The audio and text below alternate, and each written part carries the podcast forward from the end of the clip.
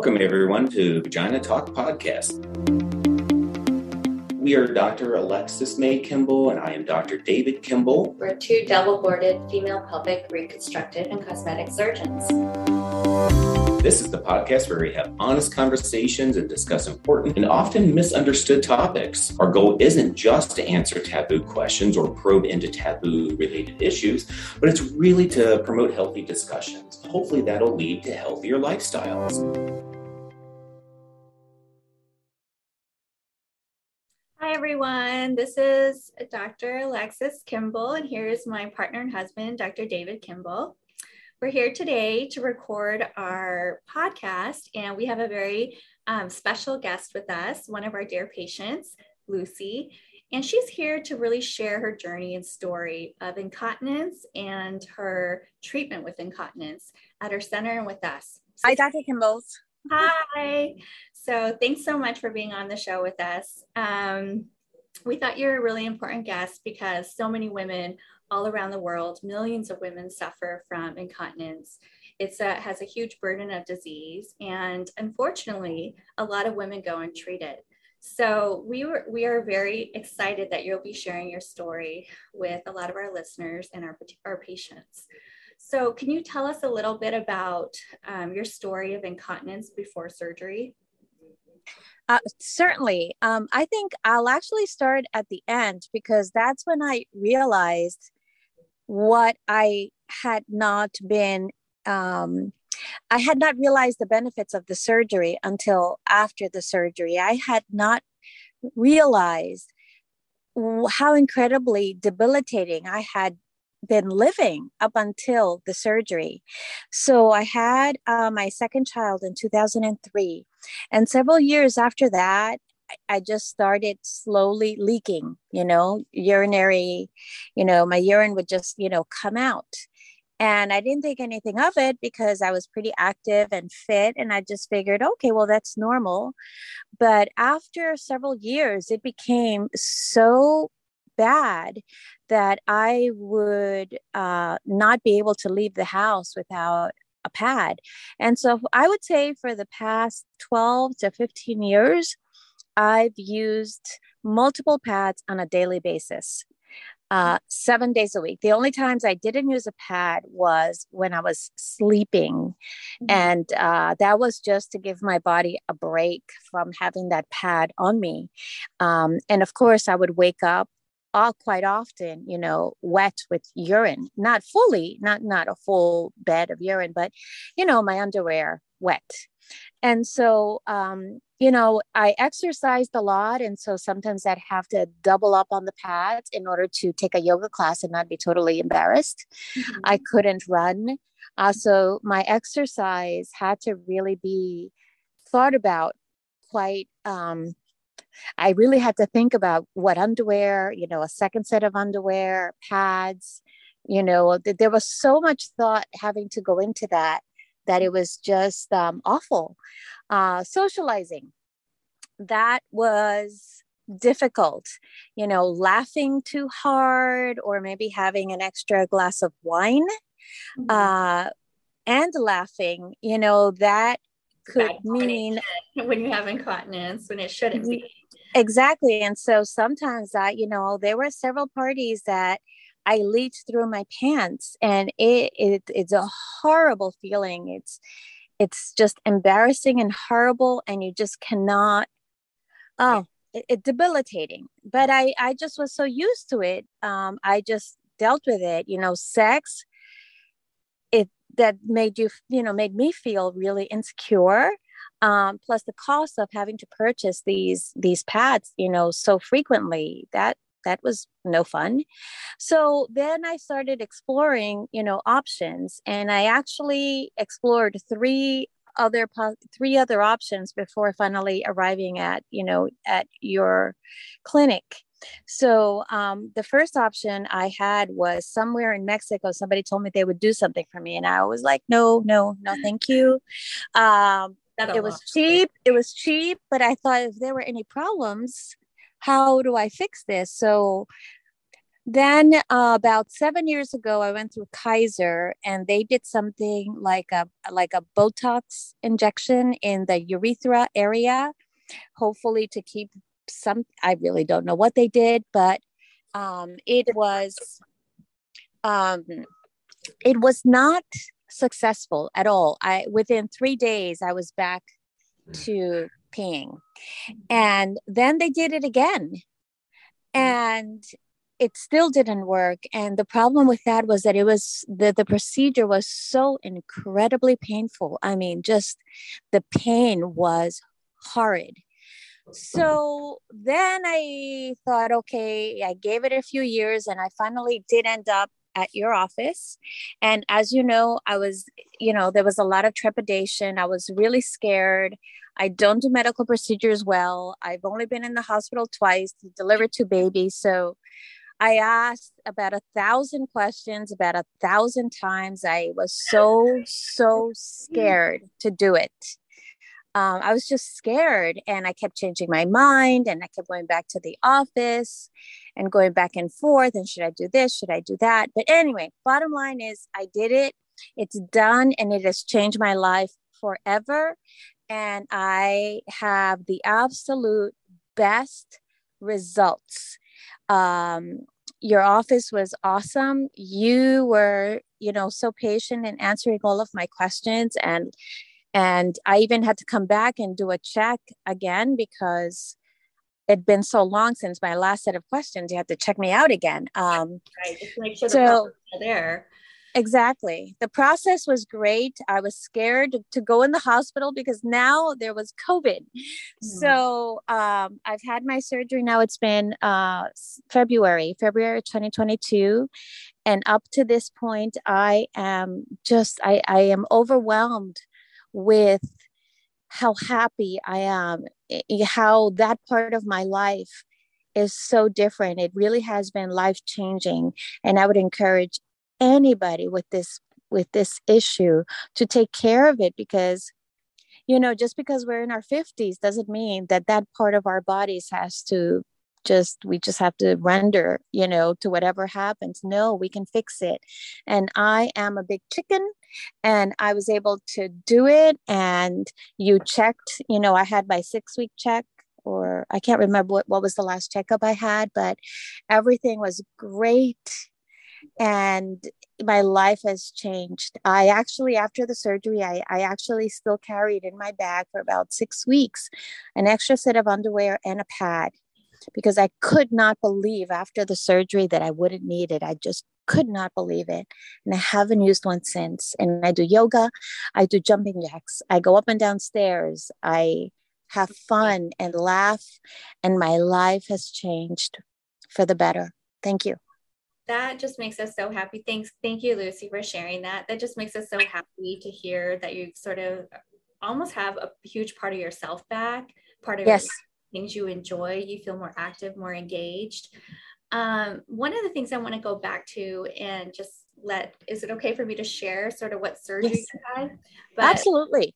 Lucy underwent a retropubic midurethral sling. Um, so there was a lot of hesitation in regards to slings and sort of what can happen, the process, um, an implant. So um, re- we're really very happy that you've had a great outcome. What was your biggest reservation about moving forward with like a surgery to address the incontinence? What was the biggest fear you had? It, it sounds absolutely ridiculous, but I'm going to be honest here. I thought I was going to die either oh. with with the because uh, I'm just not, you know, I've been on this earth for 58 years and I've just not had medical procedures and I've been really really healthy. I thought because I had heard years back about this mesh and the mesh being coming embedded in the uterine wall and women having, you know, these these these infections. And I didn't know the difference between the sling and the mesh. And so I didn't even want to know the difference. I just so that was one reservation. And the other one was the anesthesia. I was really scared to go under. But at the hospital, at Huntington Hospital, the anesthesiologist assistant just put me at such ease mm. that, yes, Yes, happy. That's... And what was what allowed you to overcome your fear of moving forward with an implant like mesh in a sling, um, in spite of that fear? Um, I think you really took the time to explain to me the difference. Um, you know, uh, and I I felt confident in your skills. I felt confident. I felt confidence in in your clinic. I had not felt that kind of confidence in a previous clinic that I had visited prior to yours. Um, and so I did feel like I was in good hands. Um, it was just a feeling that I had, uh, you know, the way that you took care of the examinations, the way the the, it was very very thorough i could tell that you had all of the information you needed all of those numbers and and ounces and whatever it is you were measuring i could tell that you really uh, had what you needed and you did what you were supposed to do and that made me feel confident also uh, the i don't remember the name of the woman who did those final tests where she um, she was on leave for a while. Um, oh, your well, study, yes. Yes, whatever it is that her job is to um, measure, I guess, whatever she needs to measure, she was excellent.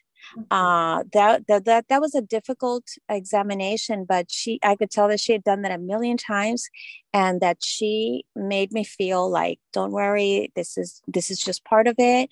And i felt that it was going to go well by the knowledge that i felt was was there from the people that work for you and you both of you Thank you. We work really hard to make sure that everyone who's involved in your care on our behalf sort of extends the same um, like standards and expectations that we have um, for your care. And so we're happy that you were able to kind of, she was able to kind of create that and transmit that and communicate that with you. The test that Lucy's referring to is something that's performed in the office called multi-channel urodynamics. It's an important part of the evaluation for anyone with complicated stress incontinence um, or incontinence in general. And it, it allows us to understand the functionality of the bladder. And it did that for us and it was able to, for us to help choose the right surgery for Lucy. Um, is there any advice you would give anyone who um, is considering they're at the point where incontinence is so extreme that it's debilitating, sort of like what you described? Is there any advice you would give someone um, in choosing where to go, how to get their questions answered, um, what resources are out there, how to look for their surgeon?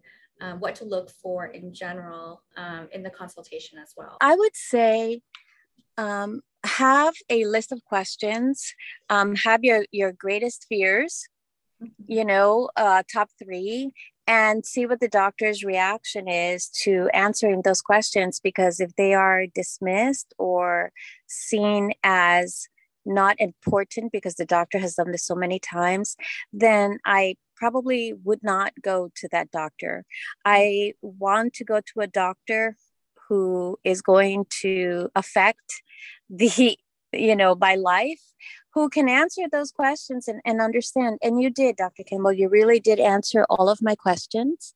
And um, i would say even if you feel scared go ahead and make an appointment. And uh, i would definitely encourage um, everyone to see either one of the Dr. Kimble's uh, here before you today, um, because it, it, there was just a level of professionalism and a level of expertise that I could just tell and see. Um, you know, I'd been in other offices before because I did you know, think that I was going to go through the surgery at a different office about a year prior to seeing you. And that other office uh, did not give me that level of confidence. I did not have that level of confidence in the doctor or in her tests. And when I asked her those, I know probably annoying questions, um, I didn't feel uh, heard and I didn't feel like that doctor I, felt like the doctor just wanted to get through with the exam and that made me uneasy. And so um yeah that's that's what i would say and do it because it will make a huge difference in your life. Without a doubt it will it will change your life. Uh, i i can't even i can't even explain um the level of um what's the word i'm looking for? I, I can't even explain the life changing benefits of having this surgery and not thinking, not making me feel old because I don't feel old, but that certainly made, you know, wearing pads every day that certainly makes one feel old and and i don't feel old other than that little bit of um yeah yeah. Well, you're absolutely right. You don't have to live with incontinence. There's so many wonderful solutions. Pads aren't always the answer although many it is an option. It's not always the answer for you to sort of live the life to the level you want and you're living proof of that. I think one of the things that I think really moved me when I saw you last was, you know, I asked you if you would do this again. And do you remember what you said to me, Lucy? Um, I actually don't remember, but I can, but I know what I know what I would say now. I would say I would do it again.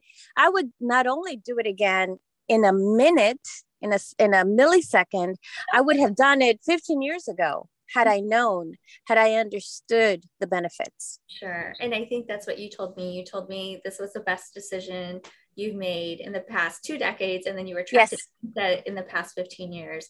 And I think that is a very profound statement um, because it talks about you know how certain you are how really really palpable the effect is and how it's impacted just not you but it has so many resonating impacts on every aspect of your life so that you can live fully absolutely I can't thank you enough for taking the time to spend with us and sharing your story with our patients and our listeners. I think it um, is so important to get good stories out there, share good things. Um, we hear too many things around the world of things gone awry or what's wrong. So I think sometimes when things go right, um, we definitely celebrate it. And we're so glad that you're sharing that. Thank you. Um, and you know, I my the last thing that I would say is it may seem with all the with all the horrors that that we see around the world that you know with shootings and you know Ukraine and and all those really big things it would seem like you know taking care of taking care of a peeing problem it seems minor seems minor, but it actually isn't because how we feel on a daily basis does affect what we do in the world and how we, we how we carry ourselves in the world and how we affect other people in the world. So it's it's really not minor. It's it's actually a, a major quality of life issue. I couldn't agree more with you. You could give what you have, right? And if this gives you back a huge part of yourself and all these wonderful things about how you feel about yourself, it can only do wonders with everything around you. So yes. maybe that's our answer to all the all the all the cry, this unrest around that we see. You know, it's just starting with ourselves. Yes, yeah, starting with ourselves. Exactly right. Because yeah, I feel confident. I feel I feel happy we're very we're so happy. So thank you. Well, Lucy, um, thank you for spending the time with us, and we will um, catch up with you very soon. Thank you so much, Dr. Kimble and Dr. Kimble. Have right. a lovely day. All right, bye. Bye bye. Thank you so much for listening to Vagina Talk Podcast. If you want to learn more, you can find us on our web www.kimblecenterforpelvicwellness.com. See you next time. Bye.